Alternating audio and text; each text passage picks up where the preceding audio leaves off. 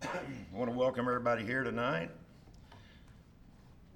As everybody can knows by now, the youth, we got several that have gone to Tri-State, so their number's a little bit lower. But uh, we want to just wish them a safe journey and keep them in our prayers. And that Tri-State, that's good for our youth, and we appreciate.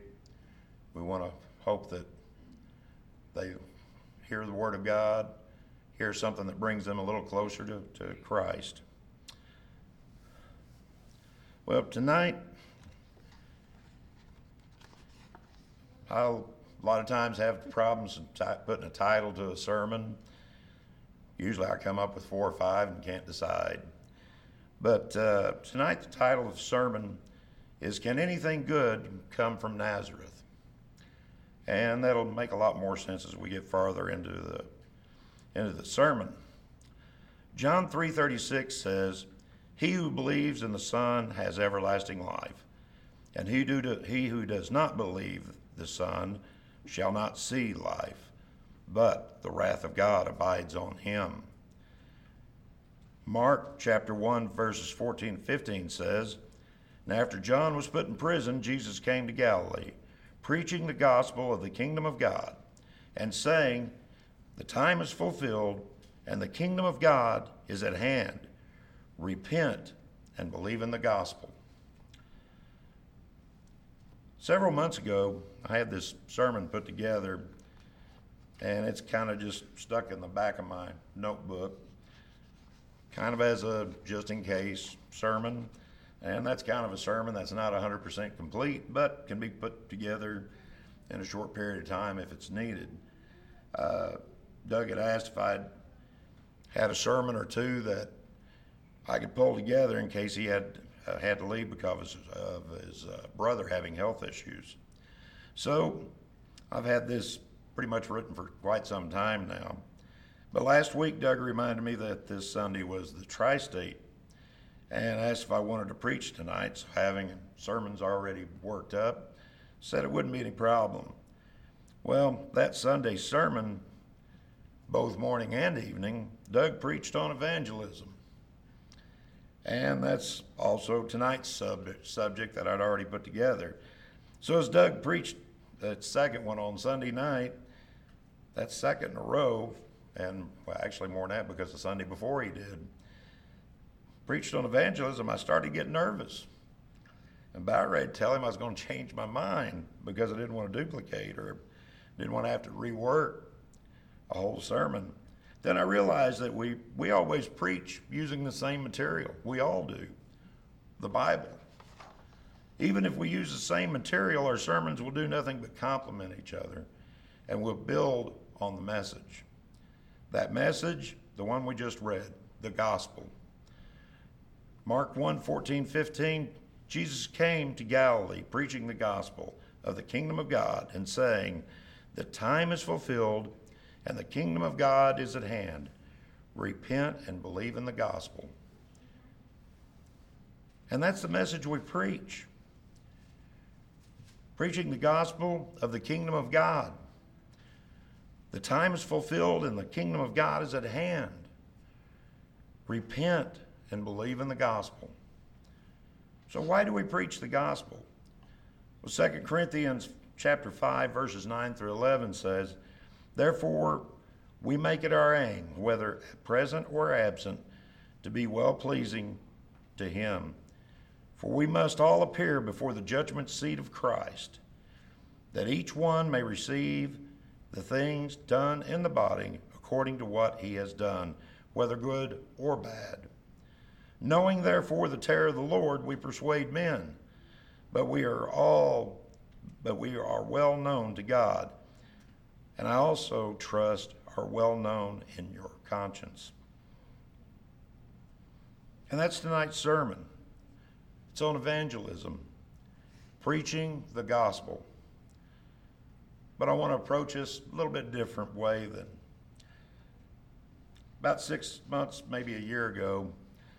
I was, as I was studying the subject of evangelism, I came across two scriptures that I probably read a thousand times. But this time, for some reason, these two sets of scripture just, just stood out. So for tonight, as we look at the subject of evangelism, we want to look at these two verses, these two sets of scripture. One at the beginning, and the other we'll we'll bring in at the uh, towards the end of the lesson, and it'll make it'll make a lot more sense that way. But first, let's consider the word evangelism. I know of no other word used by Christians that can strike fear in a man's soul. Unfortunately, it's the person doing the evangelizing that seems to experience this fear. For some people, all you have to do is say the word evangelize, and they just break out in a cold sweat. It's a word that many Christians simply dread and fear. But why? It's just a word. Personally, I think it's because we don't fully understand the word and concept, and for some and for someone to charge us to go talk to someone about the gospel, well, it just strikes fear of the unknown the fear of failing, the fear of confrontation. Doesn't matter if it's total stranger, our neighbors, our coworkers, or even our best friend. It still makes most of us uneasy to go talking to someone about their salvation for some reason. So for tonight, we're going to take a few minutes.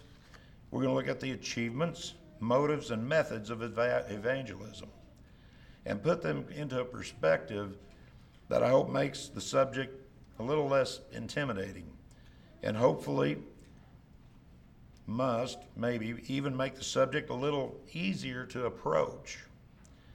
But before we look at, the achievement achievements of the gospel, I want us to start by looking at the first of the two main scriptures for tonight's sermon. Please turn with me to Acts chapter 4. Acts chapter 4, and we'll start with verse 5. Here we're going to we read where Peter and John they've been arrested or are arrested for healing the lame man, as recorded in chapter 3. In the first four verses, we read that the Sadducees were greatly upset because they preached in Jesus the resurrection. So they laid hands on them and they had them taken into custody. Now it's the next day, and Peter and John were brought before the high priest to answer for what they had done. Acts chapter 4, verses starting with verse 5. And it came to pass on the next day that their rulers, elders, and scribes, as well as Annas, Annas and the high, the high priest, Caiaphas, John, and Alexander, and as many as were of the family of the high priest were gathered together at Jerusalem. And when they had set them in the midst, they asked, By what power or by what name have you done this?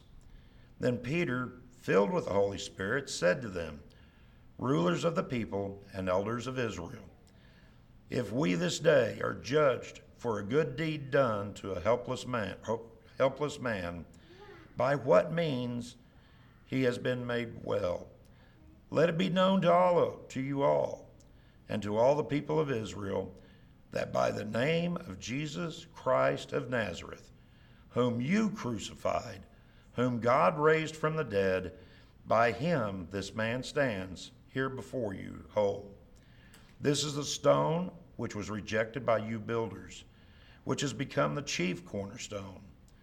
Nor is there salvation in any other for there is no other name under heaven given among men by which we must be saved. And in verse 13, now when they saw the boldness of Peter and John, and perceived they were uneducated and untrained men, they marveled. And they realized that they had been with Jesus. And seeing that the man who had been healed standing with them, they could say nothing against it. And again, 13 and 14, broken down. Now, when they saw the boldness of Peter and John, they marveled. And they realized that they, they had been with Jesus. And they could say nothing against it. That part about, and they realized that they had been with Jesus. Because Peter, because of Peter and John's boldness, they marveled. And more importantly, they realized that these men had been with Jesus. And because of this, they could say nothing against it. Isn't that how we should preach the Word of God? With boldness?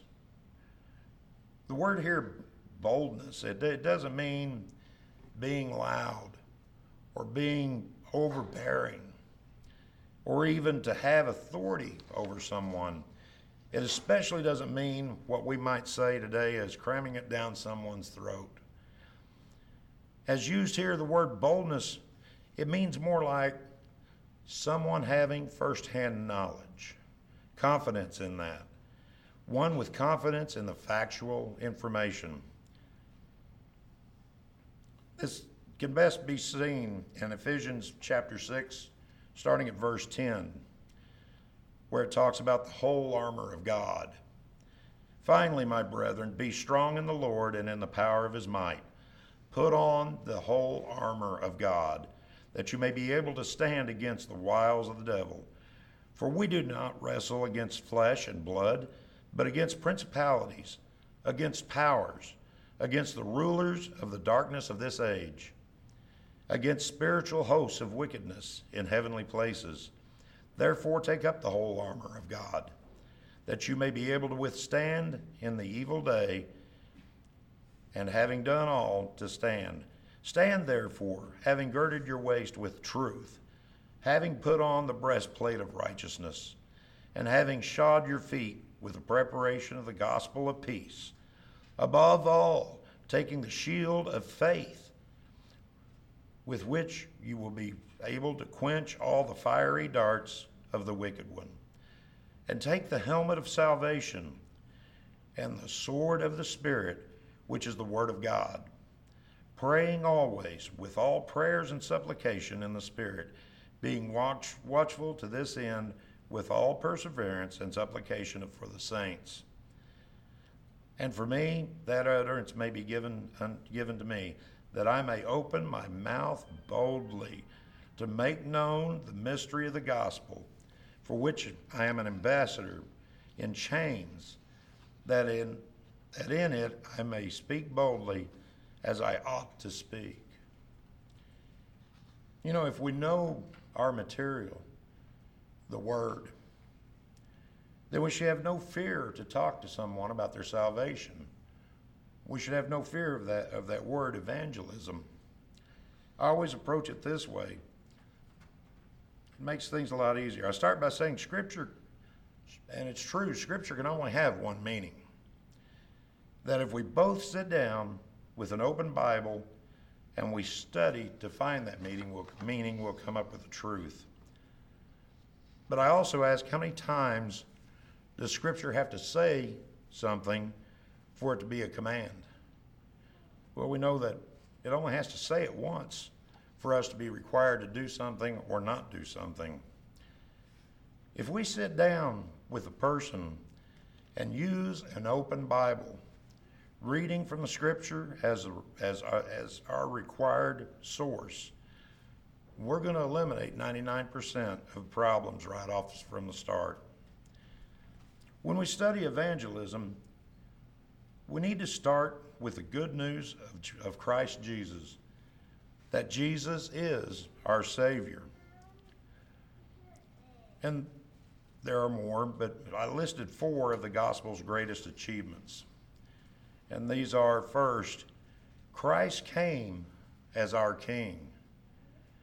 Mark 1 14, 15 says, Now after John was put in prison, Jesus came to Galilee, preaching the gospel of the kingdom of God and saying, The time is fulfilled and the kingdom of God is at hand. Repent and believe in the gospel, as we read earlier. The good news, the gospel, is that Christ Jesus came to seek and to save that which was lost. Second achievement Christ died for our sins. 1 Corinthians chapter 15 verses 1 through 4 says, Moreover, brethren, I declare to you the gospel which I preached to you, which also you received, and in which you stand, by which also you are saved, if you hold fast that word which I preach to you, unless you believe in vain. For I delivered to you first of all that which I also received, that Christ died for our sins according to the Scriptures, and that he was buried, and that he rose again the third day according to the Scripture. That third achievement Christ rose to rule. Here, Paul continues in 1 Corinthians 15 4 7 by saying, And that he was buried, and that he rose again the third day according to the Scriptures, and that he was seen by Cephas, then by the twelve. After that, he was seen by over 500 brethren at once, of whom the greater part remain to the present but some have fallen asleep. After that, he was seen by James, then by all the apostles. And fourth, Christ will return to judge the world. Romans 2:16 says, "In the day when God will judge the secrets of men by Christ by Jesus Christ according to my gospel." You know, from these four, we see that the gospel is the gospel of peace, hope, love, life, righteousness, and grace. These words in Scripture describe to us these, the wonderful benefits of the gospel to the believer. One day, when Christ returns, we'll know the joys perfectly of his promise of salvation if we simply obey his word. Because the benefits of the gospel are life in heaven with our Lord God and Savior. Next, I want to cover five quickly five motives for evangelism. Excuse me. I think everybody's had allergies here lately.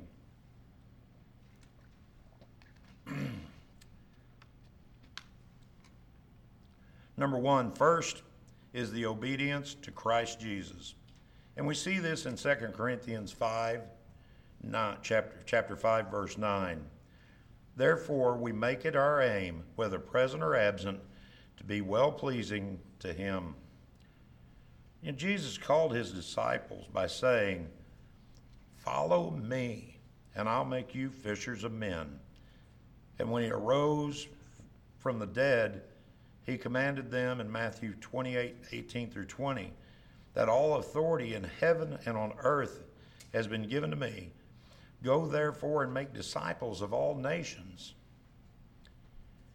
Which brings number two the fear of Christ Jesus.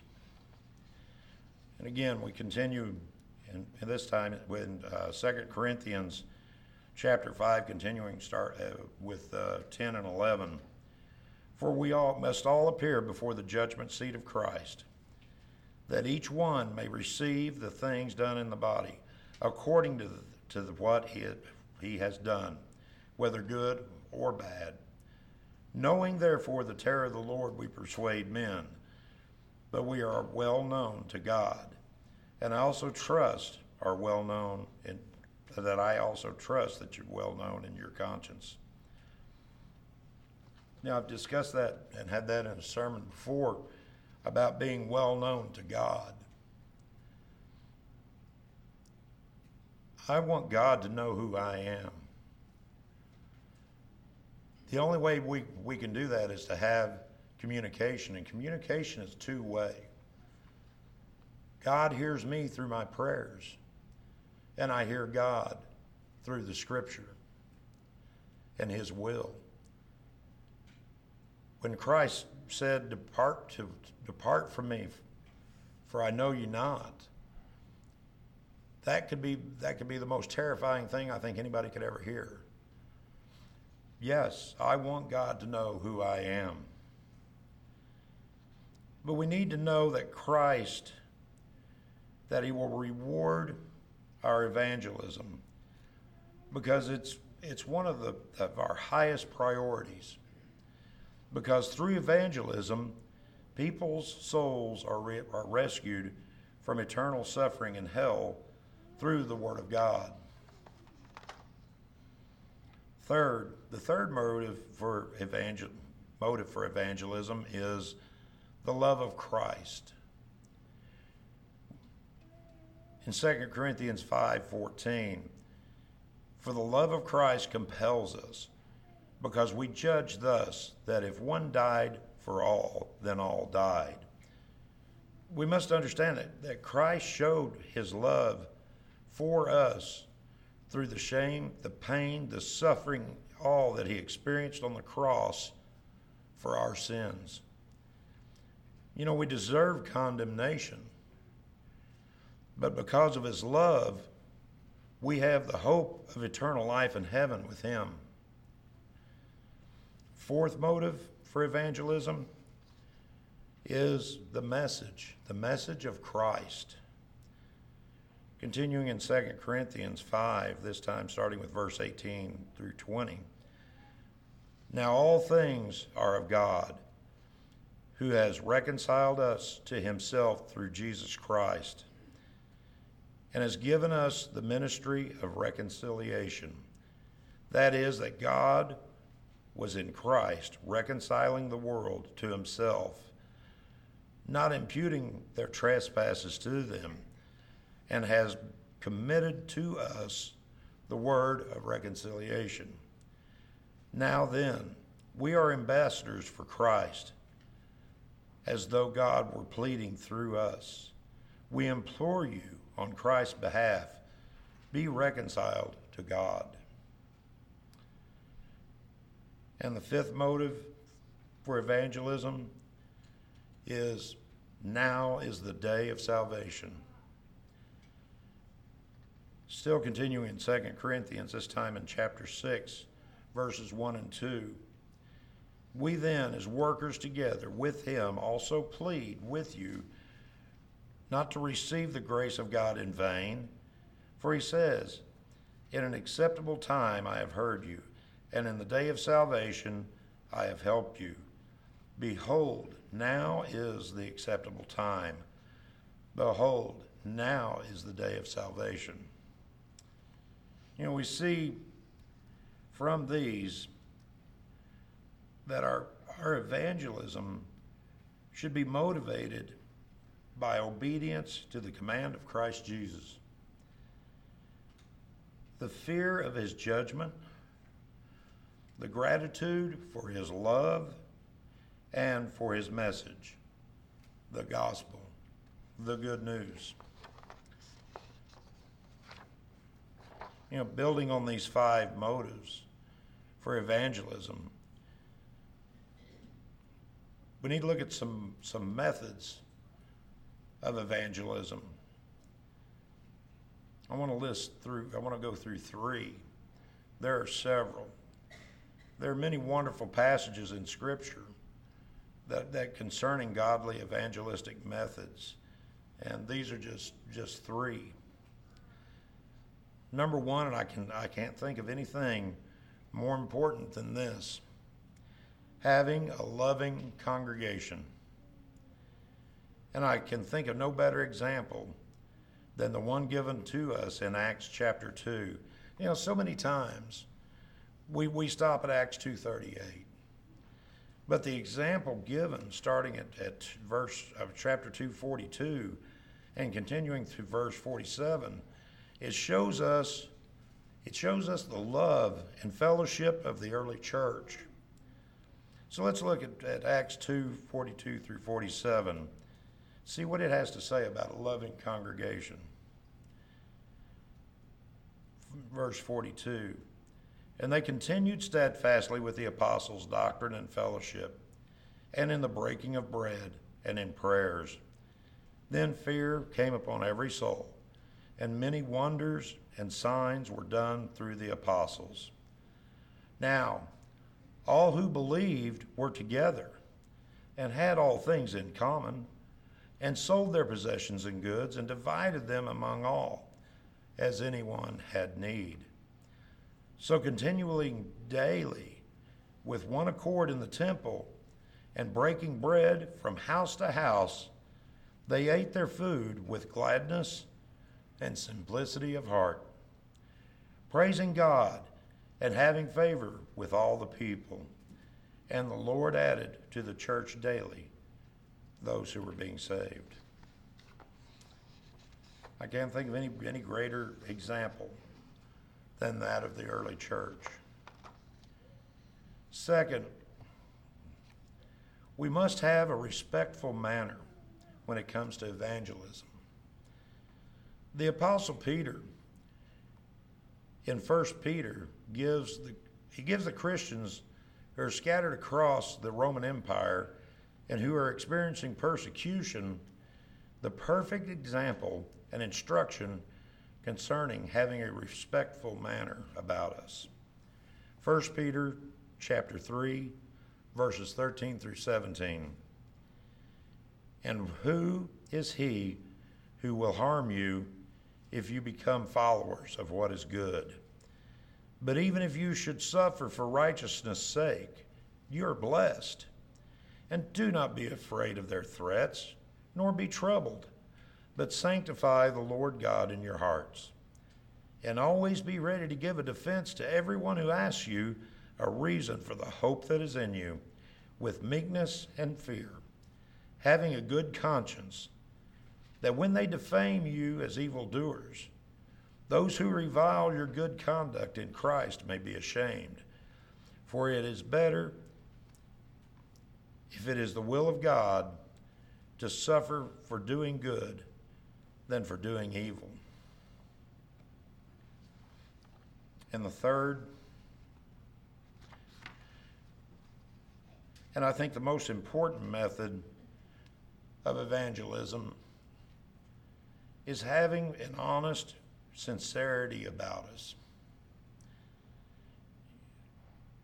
In 2 Corinthians, Paul explains to us that unlike many of the false prophets, and the false teachers that were out there at that time that we are not peddlers of God's word for profit, but people of sincerity.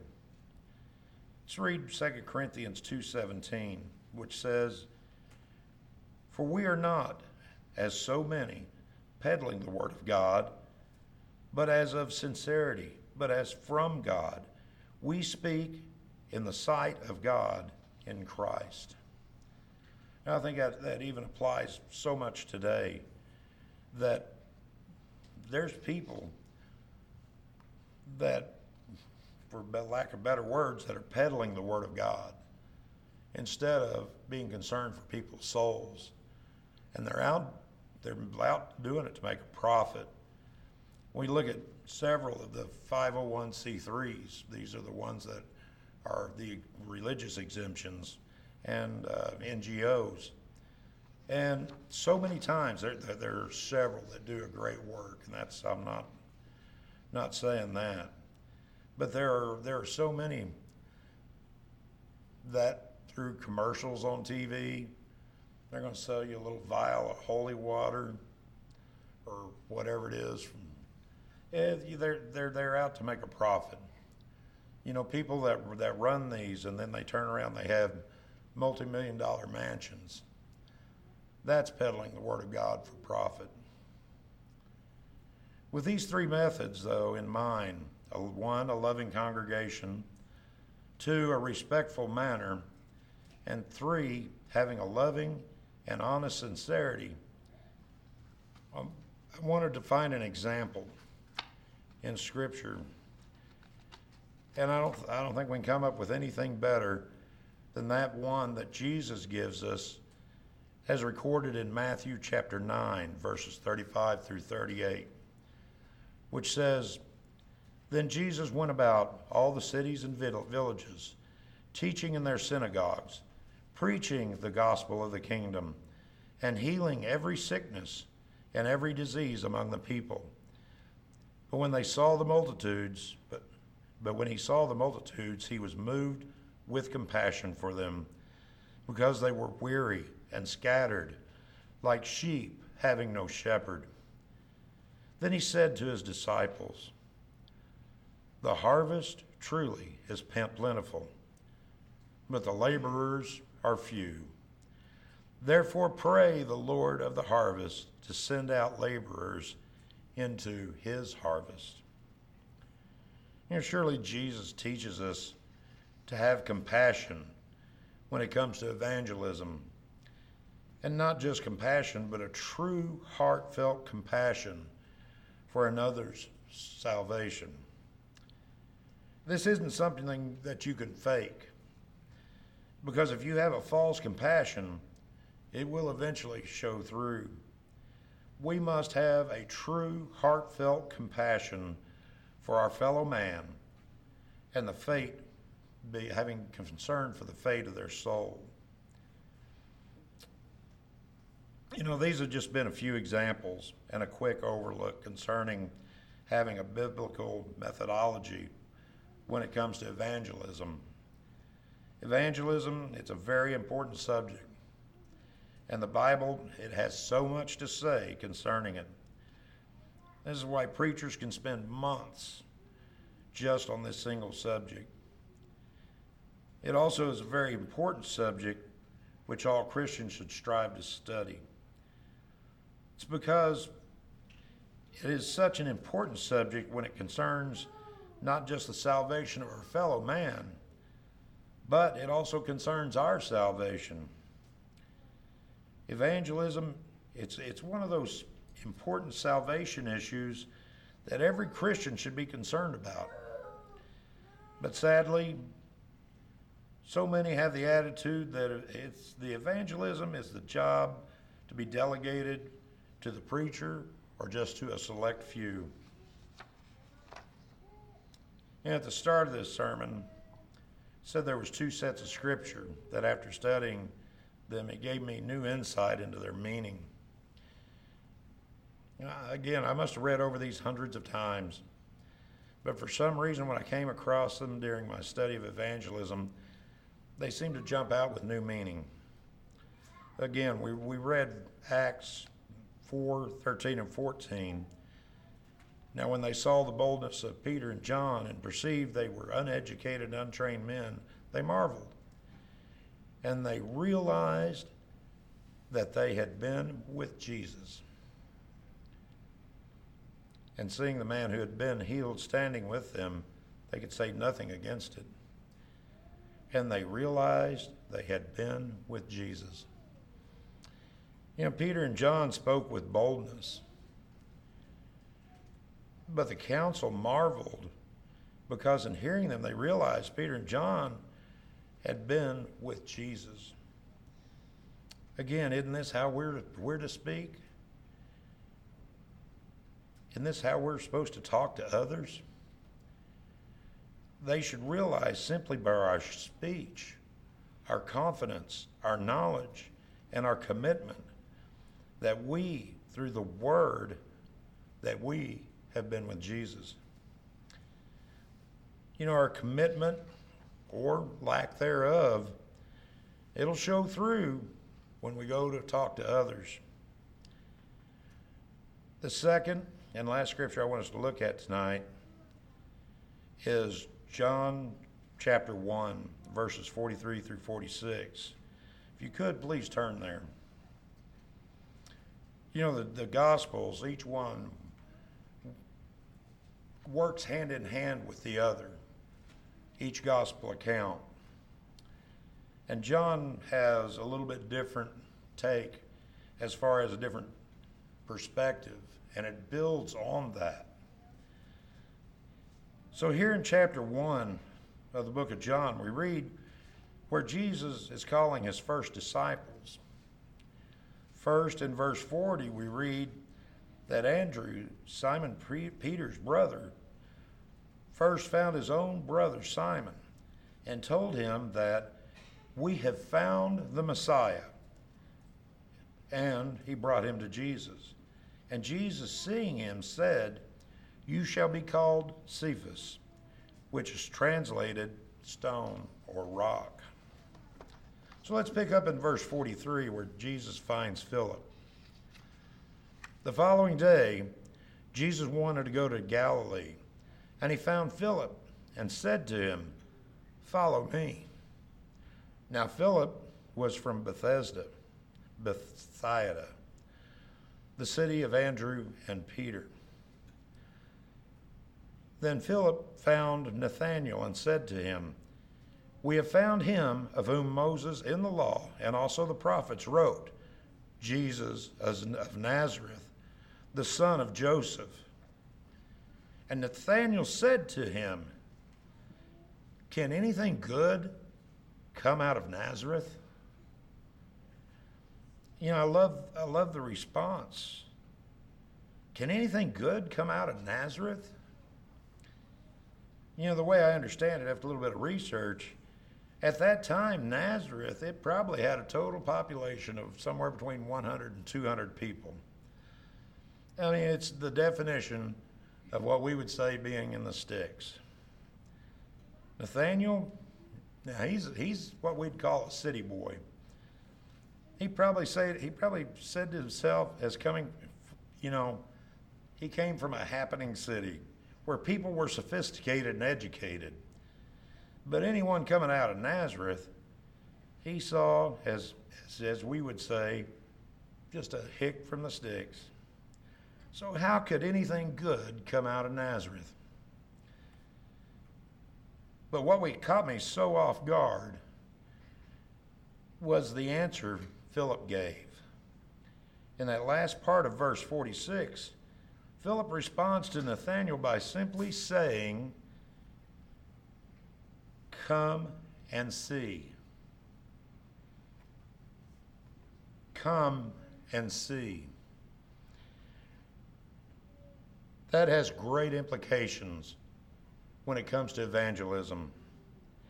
What better advice could we get or give than come and see? Someone asked about our worship service. Come and see. Someone asked what we believe. Come and see. Someone asked about us not believing in instrumental music. Come and see. Someone asked about what we preach. Well, come and see. Someone asked what the Church of Christ is all about. Well, come and see. It occurred to me that Philip gave us the best response concerning evangelism that we could ever have. Simply, come and see. When we talk to someone about Jesus, we need to end every conversation with, come and see. You know, I've, I've switched the way that I, I try to talk to people now. I try to tell them, you know, I can't promise you a worship service with a band, but come and see. You know, I won't promise you a rec center with a basketball goal, but come and see. You know, I won't tell you about our rock band concert service like others have, but come and see. You know, I won't promise you a service full of entertainment, but come and see. And I won't tell you of a service that incorporates some drama play, but come and see. You know, but I, what I, I will promise you is a biblical worship service. So come and see. You know, your kids won't play games and, and play Nintendo or, or PlayStation and be entertained you know, they'll have a lesson from the Bible. So please, come and see. We won't give you my opinion or the preacher's opinion. We're going to tell you what the Bible says. Please, come and see. You know, we're not going to tell you what a group of men decided that we should believe. We're going to tell you what the Bible says we must do. So please come and see. What does the Bible say you must do to be saved? Come and see. Evangelism? Come and see. Yes, Philip gave us the best answer and the best advice concerning evangelism. Can anything come from good come from Nazareth? Come and see. You know, this sermon's been focused on evangelism, but at every every time we get together, we want to make sure that we extend an opportunity to anyone who has needs of the church, prayers of the church, or anybody that's made that decision to come to Christ. And as we've always said, we want to make sure that this this invitation, yes, yes, we make it at the end of every service, but we also want to make sure you, that everybody knows that that's 24/7. We care. We're concerned. We care for people's souls. So you want to know about our church, what we believe, what we do? Come and see. If you have any needs of the church, please come now as we stand and sing.